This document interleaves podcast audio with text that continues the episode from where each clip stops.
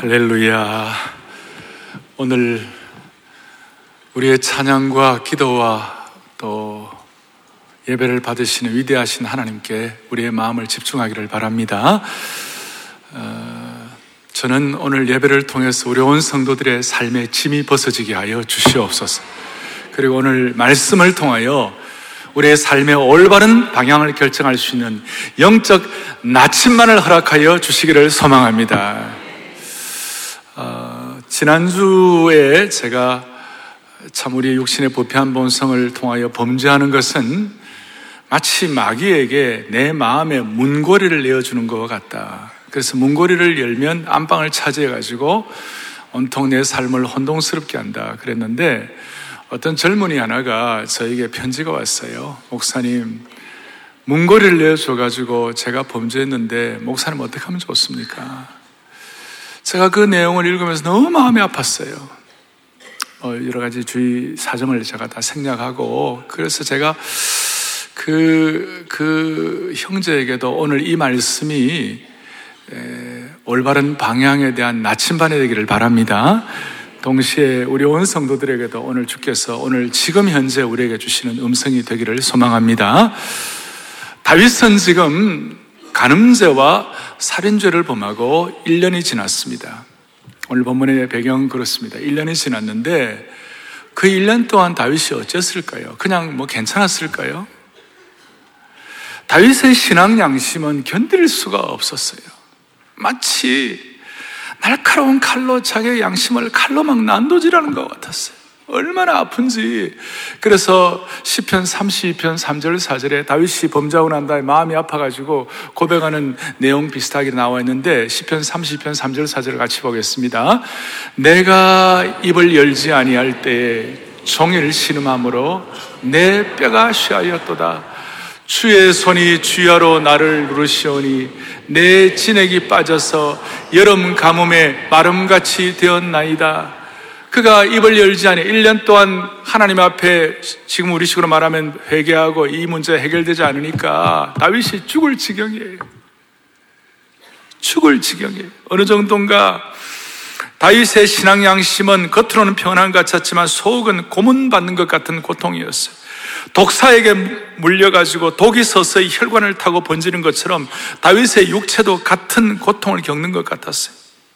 바싹바싹 말아. 여러분, 다윗은 시인이었어요. 고귀한 시인이었어요. 다윗은 위대한 음악가였어요. 그만큼 예민한 사람이었어요. 영적으로 아주 센스티브한 사람이었어요. 그러니 그가 범죄하고 난 다음에 그가 갖는 10년의 고통은 말로 다 알 수가 없는 것이에요. 사랑하는 여러분이요. 과거의 죄를 범해본 사람은 이게 무슨 말인지 이해가 될 것입니다. 여러분 가운데 이런 경험을 한 번도 안 해보고 나는 평안하게 살았다. 축하합니다. 축하합니다. 그렇지만 이런 축하를 받을 만한 사람이 얼마나 있겠어요? 영적으로 예민할수록 더 범죄에 대해서 더 고통스러워지는 것이니까요. 그래서 우리는 죄를 범하고 회개해 본 사람, 죄를 범하고 그 회개의 고통을 아는 사람은요, 이게 너무 고통스럽기 때문에 결국은 이렇게 고백할 수밖에 없어요. 이런 고통을 겪을 바에는 차라리 죄를 안 짓고 말지. 몇 분 못 알아듣으신가? 제가 다시 얘기할게요. 이런 죄, 이런 고통을 겪을 바에는 차라리 내가 죄를 안 짓고 말지. 아멘. 참 고통스러워요. 근데 우리 하나님은 사람이 죄를 범하고 그 고통 가운데 죽으라고 신음하고 그야말로 뼈가 말라가지고 그냥 쩍쩍 갈라지는 같은 그런 고통을 겪고 있는 하나님의 자녀를 하나님이 보시고 오시다. 그런 하나님이 아니에요. 그 하나님의 마음은 더 아프신 거예요. 이거 어떻게 좀 해결할 수 없나? 우리 하나님은 우리의 마음이 늘 고통 가운데 있기를 원치 않는 목자의 심정을 지닌 참 우리의 정말 선한 목자이심 우리를 믿는 것이에요. 이러면 안 되는데 이거 어떻게 해결 방도가 없나? 그렇게 해서 하나님이 사랑하시는 어, 나단을 보냈어요. 1년쯤 뒤에 나단은 다윗의 아주 가까운 절친이자 또 말씀을 통한 해결사였어요. 그리고 나단 선지자는 은사가 하나 있었는데 그 은사가 뭐냐면 책망의 은사가 있었어요. 남이 잘못했을 때 책망의 은사가 있는데 여러분 한번 상상해 보실까요? 나단이 다윗이 범죄한 이것을 좀 범죄하는데 얼마 뒤에 알았을까요? 몰랐을까요? 알았을 거예요. 근데 어떻게 1년 동안 그 책망의 은사를 발휘하지 아니하고 이렇게 기다렸을까요? 그 이유가 있죠. 하나님의 때를 기다렸고, 그 다음에는 나단의 마음 속에도 내가 다윗을 진정 사랑하지만 책망 자체가 중요한 것이 아니라 내가 이 책망하기까지 나는 다윗을 위하여 그의 영혼을 붙잡고 기도하고 그를 사랑하고 그를 중보하고 정말 책망은 책망이라도 사랑을 포함한 챌린지, 사랑을 포함한 책망이 되어야 할 것이다. 그 정도 무르익었을 때 간 것이에요. 그러니까 우리가 남들을 책망하고 남들의 잘못이 있었을 때 여러분과 저는 반드시 마음속에 그를 사랑하는 정말 온유한 심령이 있을 때 책망하는 은혜가 있기를 바랍니다. 특별히 부부 사이도 마찬가지예요. 갈라디아서 6장 1절을 보겠습니다. 같이 보겠습니다. 형제들아 사람이 만일 무슨 범죄한 일이 드러나거든 신령한 너희는 그러한 자를 어떻게 해요? 바로 잡고 그 다음에 너 자신을 살펴보아 너도 시험을 받을까 두려워하라. 아멘이죠. 중요한 것은 우리가 뭐가 필요하다고요? 온유한 심정이 필요한 거예요. 온유한 심정이. 온유한 심정이. 온유한 심정이 없을 때는 책망하면 안 돼요. 만약에 온유한 심정이 없을 때는 화가 나가지고 정의감을 가지고 그렇지 이제는 이거 공중에다 알려야지. 그리고 매스메디아에 매스컴에다가 다 공포하고 그 다음에 다윗을 찾아가는 거예요. 그럼 어떻게 되는지 알아요? 다윗도 죽고 나단도 죽고 궁중의 사람도 다 죽는 것이에요. 그런데 온유한 심령으로 기도하고 사랑하고 간절한 마음을 가지고 다윗을 찾아가면 나단도 살고 다윗도 살고 궁중의 사람들도 다 사는 것이에요. 그래 가가지고 책망 은사를 받았지만 다윗에게 이제 가서 이렇게 말을 하지 않았어요. 옛날 같으면 이렇게 했을 거예요. 성경에는 살인죄를 범하지 말라고 했는데 살인죄를 지었어요, 안 지었어요? 그 다음에 성경에는 간음죄를 범하지 말라고 그랬는데 당신 간음죄를 범했어요? 안 범했어요? 아마 그랬으면 다윗이 열받아가지고 무슨 소리를 하노? 이렇게 하면서 자기를 갖다가 이렇게 방어했을지 몰라요. 그런데 온유한 심령으로 사랑과 중보기도의 은혜로 무장된 나단은 그렇게 하지 않았어요. 아주 멋진 고차원의 책망을 하는 것이 비유를 들었어요. 어떤 한 마을에 가난한 사람이 있었는데 이 가난한 사람에게는 양이 한 마리 있었다. 근데 그 양을 얼마나 애지중지하는지 그 양과 함께 먹고 자고 자기가 먹는 것을 주고 가족과 함께 가족 취급하고 그래서 3절 뒤에 보면 여러분 보세요. 그 양에 대해서 그가 먹, 먹는 것을 먹으며 누가 양이 암양 새끼가 그의 잔으로 마시며 그 다음에 그의 품에 누움으로 그에게는 뭐예요? 딸처럼 되었거늘 이 세상에서 유일한 양이에요. 딸 같은 양이에요. 여러분, 딸이 얼마나 소중합니까? 함부로 이게 놓칠세라, 어떻게 어떻게 비반하에 불세라, 얼마나 소, 그 정도로 아끼는 딸 같은 양이었어요. 그런데 그 동네에 큰 부자가 있는데 양도 많고 이런 부자가 있는데 어떤 행인 손님이 왔는데 그 손님 대접을 해야 해야 되는 상황에서 그 부자가 자기 집에 있는 양을 잡지 아니하고 이 가난한 사람의 이 딸 같은 양을 빼앗아 가지고 그 손님에게 대접을 했다. 이 일을 어찌하면 좋겠는가? 그러니까 그다음 5절에 다윗이 나단의 얘기를 듣고 어떻게 했어요? 그냥 가만히 두라 이렇게 했어요. 너막 화가 머리까지 난 거예요. 나단에게 이르되 여호와의 살아계 심을 두고 맹세하노니 정의감에 불탔어요. 예? 이 일을 행하는 그 사람은 마땅히 죽을 자라. 마땅히 그럼 죽여야 된다. 그리고 6, 6절에 그가 불쌍히 여기지 아니하고 이런 악한 일을 행했으니 그렇게 한 사람은 네 배나 갚아주라. 이게 이제 구약에 잘못했을 때네배 갚아주는 법이 있는 거거든요. 그런데 재밌는 것은 5절 뒤에 그 사람은 마땅히 죽어야 된다. 근데 죽은 사람이 어떻게 네 배를 갚아요? 그러니까 이게 논리가 맞지가 않는 거예요. 우리가 흔히 인간적인 이런 의분, 정의감은요, 논리가 맞지 않을 때가 많이 있어요. 일반적으로 자기가 죄를 지은 사람이 죄를 짓고 나면 남의 죄에 대해서 엄격해지는 성향이 있어요. 그러니까 남의 티를 보는 것이. 근데 그 남의 티가 어떻게 보느냐? 수박만큼 크게 보이는 것이. 호박만큼 크게 보이는 것이. 그러니 남의 죄에 대해서는 단호하고 신속하고 무자비한 성향이 많아요. 그런데 우리 예수님 뭐라고 말씀하시는가? 너희 중에 죄 없는 자가 돌로 치라 그랬어요. 다윗은 지금 자신의 잘못한 일에 대해서는 그냥 넘어가면서 남의 잘못한 데에 대해서는 분을 참지 못했어요. 여호와의 살아계심을 두고 맹세하노니 저놈 죽여야 된다. 네 배나 갚아야 된다. 사람은 누구나 다 일반적으로 남의 티, 남의 먼지는 예민하게 보이는 것이.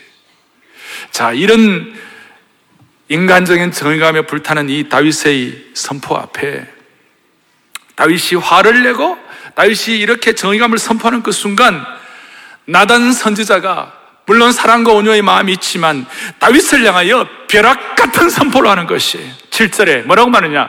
선지자 나단이 다윗에게 이르되 당신이 그 사람이라. 당신이 그 사람이라.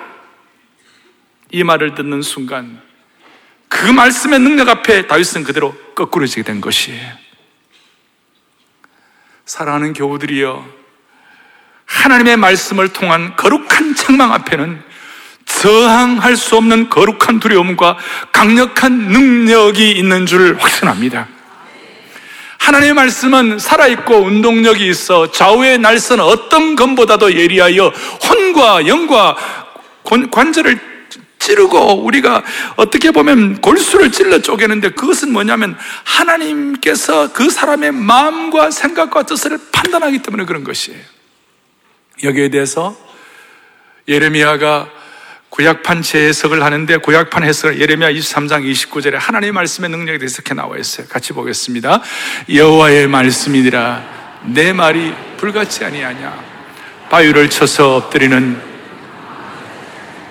아멘. 하나님의 말씀은 불같고 하나님의 말씀은 방망이와 같다는 것이 아무리 딱딱하고 굳어져 있더라도 진짜 성령께서 역사하시는 하나님의 말씀이 올 때는 그 딱딱한 마음이 부서진다는 것이 오염되고 음습한 그, 그 습기 찬 그 범죄들이 다 하나님의 불로서 불태워진다는 것이에요. 말씀이 다윗에게 지금 방망이처럼 불처럼 임했어요. 그리고 하나님의 말씀이 날성검처럼 선포되는 것이에요. 구절에 이렇게 나와 있어요. 그러한데 어찌하여 너가 여호와의 말씀을 업신여기고 악을 행하였느냐? 그리고 10절에 말씀을 업신여긴 것뿐만 아니라 이제 너가 나를 업신여기고 나단이 다윗을 책망하는데 다윗이 여호와 앞에서 악을 행한 것이 무엇인가? 너는 하나님의 말씀을 업신여기고 하나님을 멸시했다. 이거 여러분들 죄의 어떤 속성이랄까? 죄의 핵심이라고 말할 수 있어요. 죄는 일반적으로 지금 하나님께서 다윗이 우리아에게도 바세바에게도 그리고 죽였던 부하들에게도 다시 잘못을 잘못을 했어요. 그러나 1차적으로는 1차적으로는 다윗이 뭘 잘못했는가? 하나님의 말씀을 업신여긴 잘못이에요. 그 다음에 하나님을 업신적인 것이에요. 그리고 이것이 깨달아지고 이것이 도전받을 때에 나중에 먼저는 하나님 말씀 앞에 돌아와야 되고 그 다음에 하나님 앞에 돌아와야 되는 줄 믿습니다. 그래가지고 이 강력한 도전을 할 때에 다윗이 그 자리에서 거꾸로 지는 것이 더 이상 자기 자신을 방어막을 칠 수 없었어요. 더 이상 가면을 쓰고 있을 수 없어요. 그 다음에 납작 엎드는 13절에 어떻게 하느냐? 다윗이 그 말을 듣게 들을 때에 다윗이 나단에게 이르되 내가 여호와께 죄를 범하였노라. 단순합니다. 여호와께 죄를 범하였느니라. 아주 납 작 엎드렸습니다. 형용사가 필요 없이 내가 여호와께 죄를 범하였느니라. 심플하지만 강력한 항복과 회개를 한 것입니다.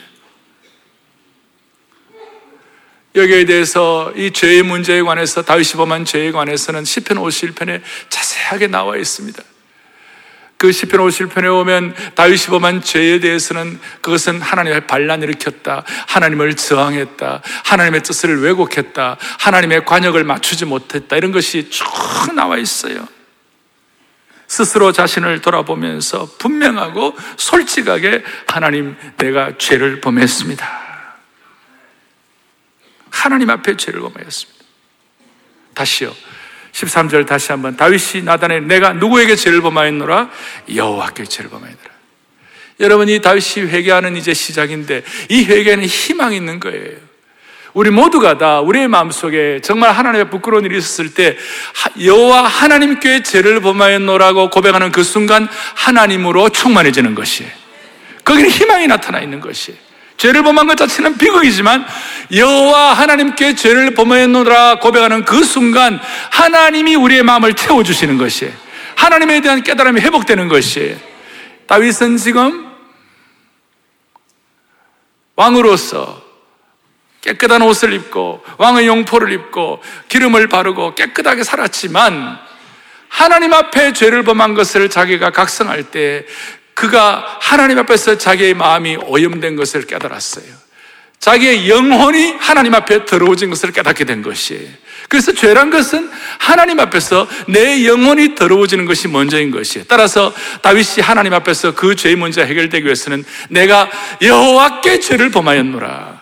하나님이 해결하여 주시옵소서. 그리고 회개는 자신의 깨끗함 때문이 아니라 여호와 하나님 앞에 집중되어 가지고 용서해 주시는 하나님께 초점이 가면 해결이 되기 시작하는 것이에요. 그래서 나중에 여기에 희망이 있고 나중에 다윗이 뭐라고 했냐 하나님 하나님이 저를 깨끗하게 해 주십시오. 하나님이 저를 용서해 주십시오. 하나님이 저를 회복하여 주시옵소서. 주어가 하나님이었어요. 나중에 이제 다윗이 시편 51편에 내가 이런 주님 앞에 고백하고 할 때에 나 때문에 상처받은 사람들이 다시 한번 하나님을 바라보고 주님 앞에 돌아올 줄로 믿습니다. 주의 많은 백성들이 돌아올 줄로 믿습니다. 그러면서 구원의 즐거움을 회복하게 해달라는 그 수준까지 올라가게 되는 것입니다. 나중에 시편 51편 8절을 다 같이 보겠습니다. 같이 보죠. 내게 즐겁고 기쁜 소리를 들려 주시사 주께서 꺾으신 뼈들도 즐거워하게 하여 주옵소서. 아멘. 사랑하는 성도 여러분, 우리의 삶에 지금 죄가 있습니까? 다윗처럼 이런 과정을 거쳐서 하나님을 향한 시선이 회복됨으로 말미암아 하나님께 돌아와서 회복되는 은혜가 있기를 바랍니다. 다윗은 하나님께 죄를 지었다는 것 때문에 죄송하고 부끄러워서 견딜 수가 없었지만 그러나 하나님 앞으로 다시 돌아간 것이에요. 그래서 회복의 과정의 핵심이에요. 여러분 어머니께 죄를 지었다면 어머니의 품이 아니고서는 어디에 얼굴을 숨길 수가 없는 것이에요. 다른 데 도망가면 안 돼요. 제가 오늘 아까 처음 젊은이가 저에게 이메일이 왔을 때 제가 답해 줄 수 있는 거 다른 게 없어요. 어머니의 품으로 돌아가야 되는 것이에요. 하나님의 품으로 돌아가야 되는 것이에요. 하나님께 죄를 지었다 할 때 하나님 외에 어디 다른 데 가서 숨을 수가 없어요. 우리의 부족한 부분과 약점을 앞에 놓고 내가 여호와께 죄를 범하였노라 그러면 단순하게 고백하면서 하나님으로 충만하고 하나님의 심장, 하나님의 품으로 뛰어들면 하나님이 지혜를 주시는 것이에요. 하나님의 생각을 주시는 것이에요. 내가 하나님께 죄를 범하였노라. 13절에 그와 같이 단순하고 분명하게 하나님 앞에 고백하니까 자기가 죄인이라고 납작 엎드리니까 13절 뒷부분 뭐라고 나와 있는가? 이렇게 나와 있어요. 나단이 다윗에게 말하되 여호와께서도 당신의 죄를 사하셨다 그랬어요. 놀랍습니다. 하나님께 죄를 범하였노라. 즉시 여호와께서 당신의 죄를 사하였다. 이 짧은 대화만큼 복음의 핵심이 잘 드러나는 것이 많지가 않아요. 복음의 정수를 전해주는 것이에요. 회개를 통한 즉각적인 회개를 통한 즉각적인 용서를 가신 주님을 찬양합니다. 즉각적인 죄의 고백과 즉각적인 용서의 은혜를 저희들은 믿어야만 하는 것이에요. 이렇게 즉각적인 용서, 그 다음에 죄를 사하신다는 이 말은 본래 히브리의 원문의 뜻은 어떤 뜻인가 하면 하나님과 나와 사이에 꺼리끼는 것이 제거되었다 그 말이에요. 하나님과 나와 사이에 장벽이 사라졌다는 것이에요. 하나님과 나와 사이에 가리었다면 베일이 사라지는 것이고 휘장이 사라지는 것이고 마치 신약의 성전, 지성소 그 휘장이 찢어지는 것처럼 그렇게 다 내게 가리웠던 것이 사라진다. 그 말이에요. 여호와께서 당신의 죄악을 사하셨나이다. 그리고 하나님과 나 사이의 것이 이렇게 정리될 뿐만 아니라 하나님이 뜨거운 은혜의 불을 들고 고체처럼 딱딱해지고 부서지기 어려웠던 그것들이 하나님의 은혜의 햇불 속에 다 녹아지는 것을 의미하는 줄로 믿으시기 바랍니다. 은혜의 온기로 우리의 마음에 햇살을 비춰주시고 아까 처음 말씀한 대로 축축하고 음습하고 특기 찬 모든 것들이 정리되기 시작하는 것이 오늘 이 하나님의 용서에는 변함이 없는 줄로 믿습니다. 그리고 이제 14절에 이 일로 말미암아 여호와의 원수가 크게 비방할 거리를 얻게 하였으니 당신이 낳은 아이가 반드시 죽겠다. 죄의 결과는 있어요. 죄의 결과는. 그리고 다윗이 경험한 죄의 결과는 조금 어떻게 보면 혹독하고 우리의 가슴을 서늘하게 하는 그런 아픈 내용들이 좀 있어요. 여러분 그 아히도벨이라고 나중에 다윗에게 반란을 일으키고 다윗을 괴롭게 한 그런 그 모, 모략가가 있었어요. 그 사람이 그렇게 다윗을 괴롭게 한 이유가 무엇일까 제가 살펴보았더니 아히도벨의 아들 이름이 엘리암이라는 아들이 있는데 그 엘리암의 딸이 누구냐면 바세바였어요. 거기서 틀어진 거예요. 그런 일들뿐만 아니라 나중에 가족들, 자식들의 반란 이런 것들이 있습니다만은 그럼 우리도 그러면 내 자식 다 반란 일으키고 그 다음에 우리도 아이도벨 같은 모래가가 내 인생을 망치게 하고 이러면 그렇게 한다면 우리는 못 견디죠. 다윗은 하나님 나라 영원한 언약의 주인공이고 이그샘플이고 핵심이에요. 그러니까 하나님이 다윗은 좀 강하게 다루셨어요. 정신 차리라고. 그러나 저와 여러분들은 그렇게 다 강하게, 다 강하게 다루면 우리 다 죽어요, 지금. 뼈만 남아있을 거예요, 지금. 신약에는 보면 사개오 같은 사람은 못된 짓 많이 했어요. 그런데 하나님은 사개오가 주님 앞에 돌아오고 난 다음에 더 이상 은혜 주시고 더 아픔을 안 주셨을 거예요. 베드로가 예수님이 세 번이나 부인했을 때 거기에 예수님 부인한 죄값을 다 따진다면 베드로가 어떻게 되겠어요? 그는 하나님 베드로에게 대해서는 살펴주셨어요. 뭐 그것은 그것은 가늠한 여인도 다 마찬가지고 가서 다시는 죄를 범치 말라고 말씀하시고 주님께서 정말 돌아온 탕자도 마찬가지였어요.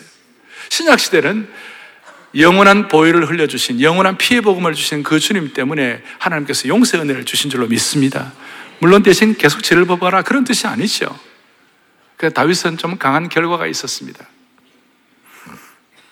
그렇지만 그렇지만 하나님께서 내가 너의 죄를 사하셨다고 여호와께서 당신의 죄를 사했다는 이 사죄의 음성을 듣고 다윗이 그 선포의 말씀을 자기 것으로 삼는 그 순간 위로부터 하나님이 주신 능력을 체험하게 된 것이 그리고 그 순간 다윗에게 눌렸던 1년 동안 고통당하고 마른 뼈와 같이 가뭄이 쩍쩍 갈라지는 그런 고통의 마음에 그 가슴이 뻥 뚫리는 생수를 경험한 줄로 믿습니다. 여러분, 너의 모든 죄가 용서되었다는 것을 깨닫는 그 순간 죽을 죄를 범한 사람도 회복이 되는 것이 이것이 우리로 하여금 새 사람 만드는 능력이 되는 줄로 믿으셔야 되는 것이 이 사죄의 은혜가 우리에게는 회복의 은혜로 나타나게 되어야 할 것이에요.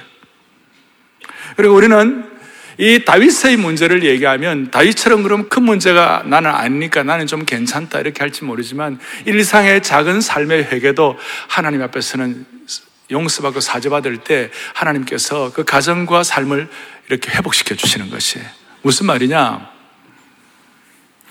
우리 직장인 다락방 순장이었던 우리 여집사님이 계셨는데 지난달에 특세 연애를 많이 받았어요. 결혼 초부터 남편과 20년간 살면서 그 은혜를 받고 나니까 남편과 살면서 남편에게 잘못한 것들이 하나하나 다 떠오르더라는 거예요. 옛날에는 은혜 받기 전에는 남편이 잘못한 것만 떠올랐는데 남편이 잘못한 것이 막 이렇게 착 떠오르대요. 그 그걸 자기가 적었대요. 남편에게 잘못한 게 뭔가 다 적으니까 한 두 페이지가 넘더래요. 그래서 이제 정리해가지고 그 마음속에 남편에게 전해주라는 그런 생각들을 남편에게 잘못된 2페이지 이상 잘못한 걸 갖다가 전해줬대요. 그러니까 남편이 그걸 읽으면서요, 엉엉 울더래요. 울면서, 여보, 나는 이 날을 기다렸어. 그러더래요. 여보, 나는 이 날을 기다렸어.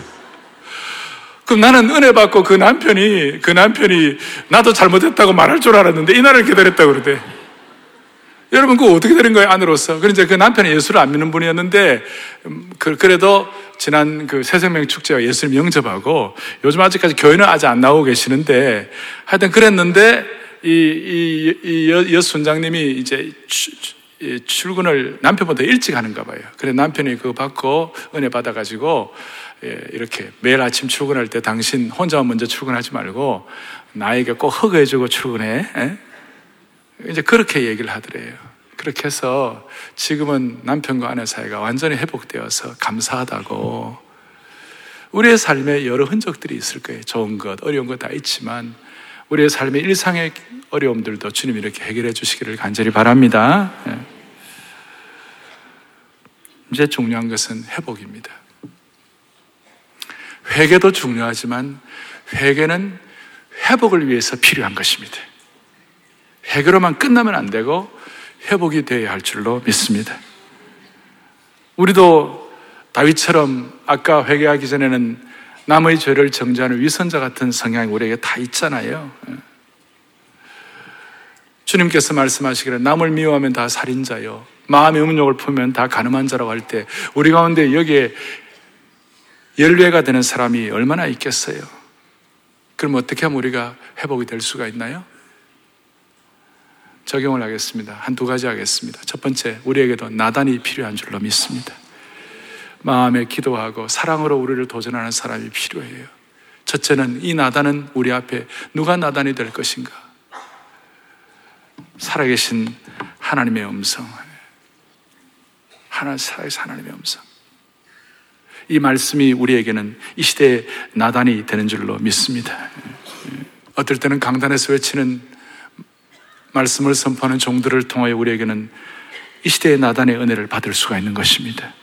또 우리 주위에는 성숙한 믿음의 형제 자매들이 있습니다. 이 성숙한 믿음의 형제 자매들의 말씀을 통하여 또 격려를 통하여 도전을 통하여 우리가 이 시대의 나단의 음성을 들을 수가 있습니다. 남들은 모르지만 주님과 나만이 아는 은은하게 들리는 하나님의 세미한 음성이 나단의 음성이 될 수가 있고 그럴 때마다 또 큐티를 통해서도 그럴 때마다 우리의 마음속에 주님 내가 죄인입니다. 즉각 반응하면서 하나님 앞에 나아갈 수 있는 은혜가 있기를 바랍니다. 그 다음 이제 두 번째로 중요한 것입니다. 어쩌면 오늘 제가 이 말씀을 드리기 위하여 지금까지 말씀을 나누었습니다. 지금부터 여러분들 마음을 좀 마음을 모아주셔야 돼요. 이것이에요. 우리가 이런 상황에서 진정한 회복이 되려면 참된 기도의 응답에 눈을 떠야 되는 것이에요. 자, 이게 무슨 말이냐? 다윗은 지금 이런 범죄를 하고 난 다음에 이제 15절 뒤에 보니까 여호와 하나님께서 다윗과 바세바에게 낳은 아이를 치셔가지고 심히 앓게 되었어요. 병이 걸리게 되었어요. 그런데 16절에 다윗이 그 아이를 위하여 하나님께 간구하되 금식하고 안에 들어가고 밤새도록 땅에 엎드려 가지고 기도를 하는데요. 얼마나 열심히 기도하는지 저 뒤에 18절 1회만이라고 하는 거예요. 7일 동안 다윗이 금식을 했어요. 다윗이 금식하니까 궁중에 있는 다른 다윗과 함께하는 팀들이 같이 금식했을 것 같아요. 같이 한자로 기도하는데 무슨 일을 결국 기도하는데 아이가 죽어버렸어요. 여러분 다윗은 기도의 사람이고 다윗이 금식하며 기도했다 할 때 얼마나 간절했을까요? 그런데도 답이 뭐냐면 아이가 죽어버렸어요. 우리가 살아가는 동안 자식을 위하여 기도하는데 또 재산을 위하여 기도하는데도 다 잃어버리는 것과 똑같은 상황이에요. 자녀와 재산을 위하여 금식하고 매어 달리는데 또 공동체가 그렇게 마음을 쏟고 기도하는데도 불구하고 응답이 안 되는 거 있다면 주님이 마치 안 들어주는 것 같은 거 있다면 이럴 때 어떻게 되는 거예요? 될 대로 되라 그러면서 기도해도 응답도 없는데 하면서 주저앉아 버릴 거예요? 그럴 때 우리는 사탄에게 우리의 마음의 문고리를 내어주는 것이에요. 오늘 정말 저와 여러분이 마음을 가져야 할 것은 이것이에요. 지금 우리가 간절히 기도하고 며 달렸는데도 불구하고 응답이 없다. 그럴 때는 이렇게 생각하셔야 돼요. 하나님이 더 높은 차원으로 올라가게 하실 것이다. 새로운 차원의 응답을 주실 것이다. 우리가 항상 기도하고 마음을 열어 간절히 기도한다고 해서 항상 응답받는 건 아니잖아요? 응답, 우리가 간절히 기도해도 응답을 다 받는 것은 아니에요. 그럴 때 우리가 어떻게 해야 될까요? 오늘 다윗 보세요. 다시 얘기합니다. 일주일 동안 금식하고 그 기도의 사람이 시급을 전폐하고 간절한 마음으로 기도했어요. 그런데 아이가 죽어버렸어요. 이런 경우 성경에 여러 군데 나와 있습니다. 욥은 자기 악창에 종기가 나고 온몸이 아프고 아내가 떠나고 그랬을 때 간절히 기도했는데 아무런 응답이 없어요. 더 악화되는 거예요. 그건 하나님이 욥에게 응답 안 해주신 거예요? 아니에요. 나중에 욥기 38장에 하나님께서 폭풍 가운데 응답을 하시는 것이에요. 뭐라고 하시는가? 너가 지금까지 나는 하나님을 귀로만 알았는데 이제는 하나님을 눈으로 보고 손으로 만지는 하나님이 되게 해 주신 것이다. 차원을 높이는 것이에요. 바울이 하나님 앞에 몸에 가시가 있어서 간절한 마음으로 바울은 얼마나 기도의 사람이에요. 몸과 마음과 뜻과 정성을 다하여 간절히 기도하는데도 응답이 없고 그 가시가 그대로 있었어요. 그럴 때 바울에게 주신 새 차원의 응답이 뭐예요? 내 은혜가 내게 족하다. 약할 때 나를 강하게 하시는 하나님을 찬양한다. 새 차원의 응답이에요, 이것은. 높은 성숙이 일어난 것이. 모세는 가나안 땅에 들어가기를 원했어요. 40여 년간 그 백성들과 함께 풍찬노숙을 하면서 고생을 하면서 그랬을 때 모세 입장에서 가난에 가기를 원했어요. 간절히 기도했어요. 근데 하나님 뭐라고 그랬어요? 아니야. 너 새 차원으로 올라가. 가난보다 더 좋은 천국에 와. 그럴 때 모세는 툭툭 틀어버리고 그 새 차원에 대한 눈을 열고 신명기를 기록하고 정리를 해버렸어요. 사랑하는 교우들이요. 우리가 이 땅에 살아가면서 간절히 기도해도 응답 안 될 때가 있어요. 이럴 때 어떻게 하면 좋아요? 우리는 우리의 삶의 스타일은 대부분 비슷합니다. 우리는 안주하기를 원합니다. 우리는 평안히 살기를 원합니다. 그 나쁜 건 아니에요.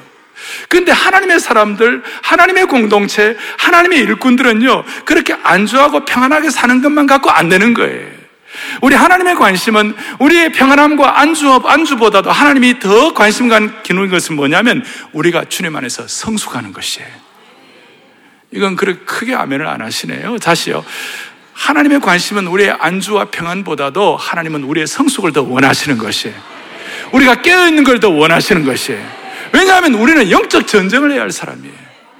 우리는 영적 전쟁을 평생 해야 할 사람이에요. 영적 전쟁을 하기 위해서는 깨어있어야지 흐느서 흐느서 해가지고 그냥 이래 있으면 안 되는 것이에요. 그러니까 하나님은 자주자주 우리에게 다시 하나님의 관심은 우리의 안주와 평안보다도 하나님은 우리의 성숙에 더 큰 관심이 있으시다. 그러니까 그 성숙을 위하여 주님은 더 높은 차원의 응답을 해 주시는 줄로 믿으셔야 되는 것이. 영적 전투가 치열한데 우리가 안주하고 자기 성을 쌓고 자신만의 행복을 누리고 싶은 심정으로 있으면 해결이 안 되는 것이. 그래서 하나님은 이 다윗에게 이 간절한 기도 가운데서도 아이가 죽었지만 이제 하나님은 더 높은 차원의 응답을 해 주시는 하나님이세요. 이 하나님의 높은 차원의 응답을 다윗이 깨닫고 회복되고 난 다음에 어떻게 했는가? 20절. 이제 아이가 죽었다는 얘기를 들으니까 20절. 다윗이 땅에서 일어나 몸을 씻고 기름을 바르고 의복을 갈아입고 여호와의 전에 들어가서 경배했다 그랬어요. 회복의 두 가지 증거인데 첫 번째 증거가 뭐냐? 하나님을 경배하는 것이에요. 예배가 회복되기 시작한 것이에요. 왜냐하면 하나님을 예배한다는 것은 내 중심이 아니라 하나님 중심으로 사는 것이. 하나님 중심으로 하나님께 위대하신 하나님 앞에 내 삶의 주인 되심을 인정하고 그분 앞에 하나님께 영광을 돌리는 것이. 다윗은 지금까지 자기가 주인이 되어가지고 자기가 살인죄와 자기가 간음죄를 범하게 된 것이 그걸 깨닫고 하나님 앞에 예배가 회복되는 줄로 믿으셔야 되는 것이. 세상 것에 너무 만족하고 한눈 팔게 될 때 그것은 자기가 주인인 거예요. 그런데 주의 신실한 성숙한 사람들은 하나님 앞에 예배가 회복되는 것이에요. 그리고 또 하나 중요한 거, 예배할 뿐만 아니라 24절 보세요. 뭐라고 되어 있습니까? 24절, 다윗이 그의 아내 바세바를 위로하고 그렇게 했습니다. 바세바를 위로했어요. 그 이전까지 다윗이 우리아를 죽이고 부하들을 죽였다는 것은 바세바와 함께 가늠죄를 했다는 것은 어떤 뜻인가 하면 인간을 도구처럼 생각한 것이에요. 인격적으로 대우하지 못한 약점이 있었어요. 그런데 인격적으로 바세바를 위로하고 대우했어요. 그러니까 이렇게 말할 수 있습니다. 모든 회복은 두 가지가 전제돼요. 첫째는 하나님께 대한 예배. 두 번째는 사람에 대한 위로, 격려. 이 두 가지가 가야 되는 것이에요.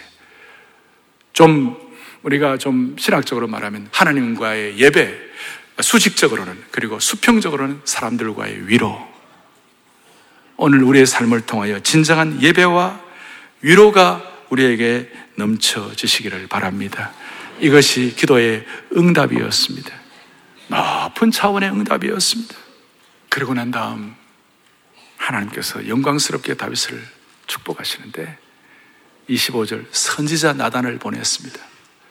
지난번에는 선지자 나단이 왔을 때는 다윗의 영이 그래도 있으니까 나 오늘 무슨 책망 받겠구나 하는 그런 뭐가 있었겠지요. 그래갖고 벌벌 떨었을지 모르는데 지금 나단이 왔을 때는 평안했을 것이에요. 25절에 선지자 나단이 와가지고 뭐라고 하느냐. 전에 바세바는 어떻게 됐습니까? 바세바는 바세바를 통하여 아들이 나가 죽어버렸지만 하나님께서 다윗에게 다시 솔로몬을 주시는 거예요. 근데 솔로몬을 주시는데 지난번에는 범죄해가지고 죽을 아들을 주시는 것이 아니라 이제는 다윗이 아비가일이나 더 멋진 아내로부터 자식을 주는 것이 아니라 그 바세바를 통하여 다시 한번 은혜를 주시는데 바세바에게서 솔로몬이 나오게 한 줄로 믿습니다. 그리고 솔로몬이 나오게 하고 난 다음 나단을 보내가지고 그 솔로몬에 대해서 뭐라고 하느냐 그의 이름을 뭐예요? 여디디아라. 자, 솔로몬의 본명이 뭡니까? 여디디아. 여디디아란 뜻이 무엇입니까? 여호와께서 사랑하신 자다. 하나님께서 장명해 주신 것이에요. 참 회복이 있으니까 하나님께서 다윗에게 솔로몬 여디디아를 허락해 주셨습니다. 여러분들이요, 우리 모두가 다 여디디아의 축복을 받으십시다. 우리가 지금 당장 기도의 응답이 없다 하더라도 하나님께서 새 차원의 응답을 하실 것을 믿으십시다. 여디디아의 축복을 주실 것을 믿으십시다. 오늘 이 여디디아의 축복을 통하여 우리의 삶의 많은 것들을 정리하기를 바랍니다. 여러분, 우리는 살아가다 보면 파도를 만납니다. 그런데 우리가 베드로처럼 그 파도만 바라보면요, 우리가 바다에 깔아앉을 수밖에 없어요. 그러나 여디디아를 주시는 하나님을 바라보면 바다 위를 걷게 되는 것입니다. 우리가 잘하는 말씀이 아니라 우리 익숙한 것이 아니라 이것이 내 것이 되기를 바랍니다. 다시 한번 예배와 위로를 통하여 회복시켜 주시고 여디디아를 허락하시는 장명하시는 그 하나님은 파도와 환경에 눌려가지고 바다에 빠져가려고 하는 우리 인생들을 그 여디디의 하나님을 바라보시게 하심으로 말미암아 바다 위를 걷게 하시는 하나님이신 줄로 믿습니다. 모든 교우들이 여디디아의 복을 받아 누리십시오. 두 손을 펼치겠습니다. 주님 앞에 우리의 마음을 펼치겠습니다. 나를 주님 앞에서 멀리하지 마시고 주의 성령을 거두지 말아 주옵소서.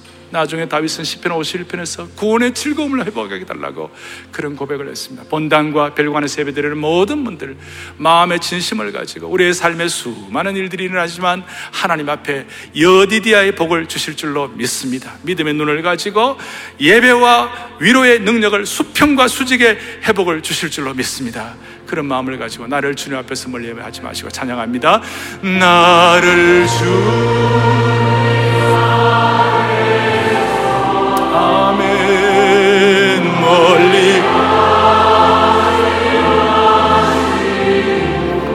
성령을 거두지 마옵소서. 주의 성령을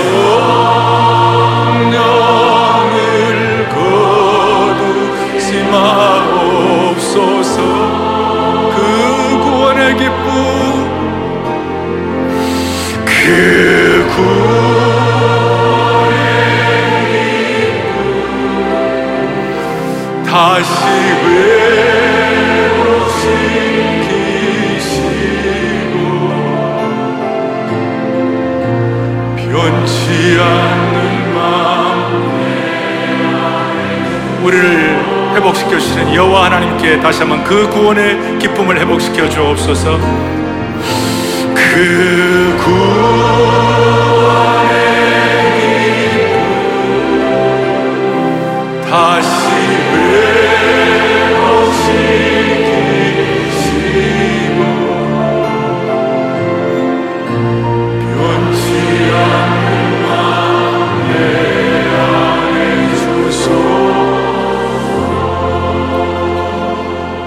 마음을 간절히 해서 이 시간 짧은 시간이지만 집중해 가지고 하나님 아버지 다윗의 회복의 능력을 허락해 주시기를 소망합니다. 예배가 회복되게 하시고 위로가 회복되게 하시고 여디디아의 복을 받게 하여 주옵소서. 주님과 나 사이에 꺼리끼는 것들은 주님 정리하게 하여 주시옵소서. 우리 공동체에도 주님이 주시는 간절한 기도의 제목이 새 차원으로 응답받게 하여 주시옵소서. 그런 마음을 가지고 주여 응답의 문을 열어 주옵소서. 주여 응답의 문을 열어 달라고 크게 두번 외치고 간절히 기도하겠습니다. 주여 응답의 문을 열어 주옵소서. 주여 응답의 문을 열어 주옵소서. 하나님 아버지 하나님 아버지 너무나 간절한 기도의 소원을 가지고 주님 앞에 나아가며 하나님 아버지, 하나님 아버지. 아버지 앞에 이 마음을 가지고 우리가 언제나 내 머리가 주 앞에 나갈 수 있는 저희들 되게 주시기를 원하고 드려. 하나님 아버지, 하나님 아버지.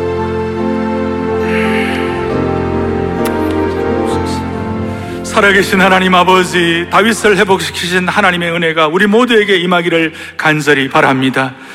다윗을 긍휼히 여기시는 하나님의 은총이 오늘 우리에게 체험되게 하여 주옵소서. 아직도 죄를 해결하지 못한 부분이 있으면 불쌍히 여겨 주시옵시고 우리에게도 이 시간에 꼭 필요한 맞춤형 나단을 보내 주시기를 원하옵나이다. 주님 우리에게 진정한 위로와 회복을 허락하시고 우리에게 하나님을 향한 예배가 회복되게 하여 주셔서 38년 된 병자가 자리에 누워 있다가 말씀 듣고 벌떡 일어나 가지고 뛰어간 것처럼 하나님 우리에게도 벌떡 일어나는 은혜가 있게 하여 주시옵소서. 여디디야 솔로몬 하나님의 사랑을 받는 자의 회복이 일어나게 하여 주시옵소서. 우리 주 예수 그리스도를 받들어 부족한 종이 간절히 기도 올리옵나이다. 아멘.